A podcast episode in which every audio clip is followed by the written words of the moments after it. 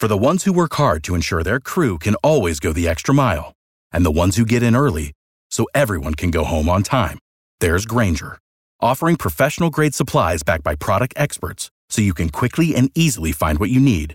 Plus, you can count on access to a committed team ready to go the extra mile for you. Call, clickgrainger.com, or just stop by. Grainger, for the ones who get it done. This is Rich Jones, host of Jacksonville's Morning News, heard weekdays from 5 to 9 a.m. on News 1045 WOKV. Thanks for listening to our Jacksonville's Morning News podcast. If you haven't yet, subscribe to the Burrish Daily Discussion podcast and the Mark Kaye Show. Don't forget, head to iTunes or Google Play and leave a review. Thanks for listening. If the Democrats would sit down instead of obstructing, we could have something done very quickly good for the children. President Trump doubling down on his assertion congressional Democrats are to blame on the separation of illegal immigrant kids at the border from their illegal immigrant parents, as another flashpoint may come today in this political battle. The president set to meet with House Republicans this evening. Fox's John Decker continues our team coverage from Washington at the White House. Is this an encouraging sign that the president and House GOP are maybe getting on the same page with some legislation?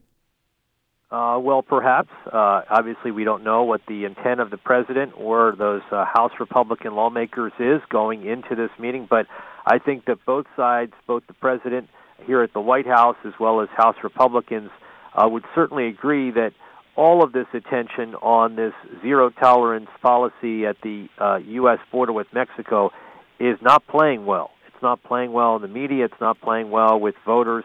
Uh, and I think that's the reason why the president believes this meeting is necessary to try to find some sort of solution uh, to perhaps ending this policy. How has the president pushed back on some of the uh, um, uh, feedback that's come from former First Lady Laura Bush and just now Republican Senator John McCain saying uh, that it's an affront to the decency of the American people? Well, they do not respond directly to those criticisms. You know, the criticisms also come from Franklin Graham, a big supporter of the president, the son of Billy Graham. Of course, he's a major leader in the evangelical community. Uh, they do not respond to that criticism head on. Instead, they just simply say that uh, this is a policy that was in place with prior administrations. They may not have followed that policy, uh, but they say the answer, the solution, is a legislative fix. And that, of course, is so difficult when it comes to the issue of, of immigration. Stay connected as the story evolves through the course of the day. Fox's John Decker and the rest of the team from Fox News going to keep you up to date. Our Washington insider Jamie Dupree with a hard truth on this issue in his blog at WOKV.com. And the numbers nearly 2,000 children separated from their families over a six week period in April and May.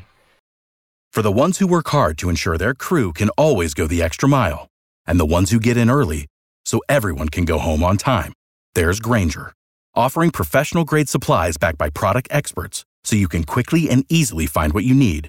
Plus, you can count on access to a committed team ready to go the extra mile for you.